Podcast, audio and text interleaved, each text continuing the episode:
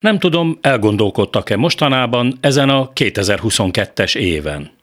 Így a két ünnep, karácsony és szilveszter között, hogy mégis mi történt eddig velünk, és főleg, hogy vajon hová tartunk az új esztendőben. Nem véletlenül sokasodnak a kérdőjelek, mert igazából csak a megválaszolatlan kérdéseink szaporodtak fel az elmúlt két-három évben.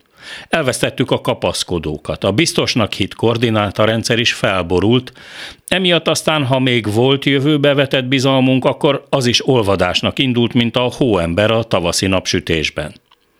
Járvány, háborús veszély, éjség, zsarnokság, szegénység. Sokan már is ilyen szinte apokaliptikus rémlátomásokat festenek fel a jövőt illetően.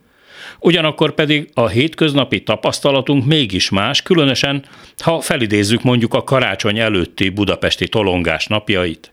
Fényes, csillogó üzletek, jól öltözött emberek roskadásig rakott bevásárlókocsikból pakolnak a családi nagyautókba. Mind a két kép igaz, egymás mellett él ez a kétféle Magyarország.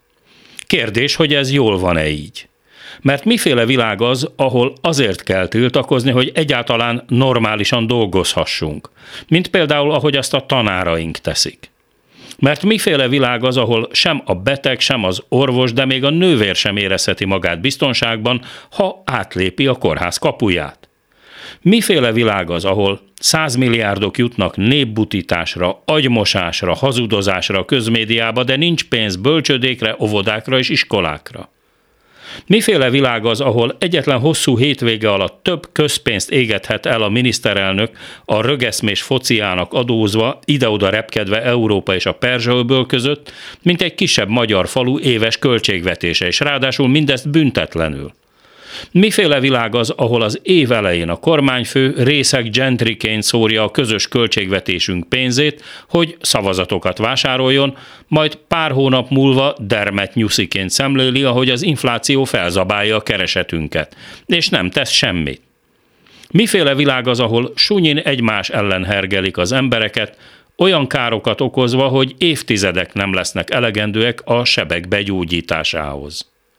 Mivé alakították a világunkat, hogy magyarként lassan csak szemlesütve és szégyenkezve merjük átlépni a határt Európában, mert az ő, fogalmazunk szolidan, saruk miránk is fröccsen.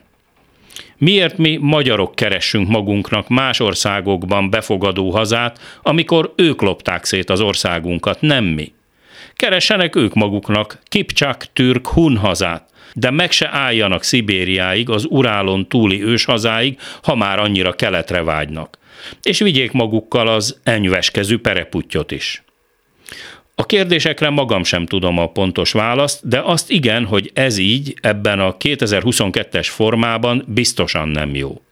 A válaszokat együtt keresünk majd Lengyel Lászlóval. Az évösszegző esti gyors mikrofonjánál Hardi Mihály, a hírek után nem sokára kezdünk.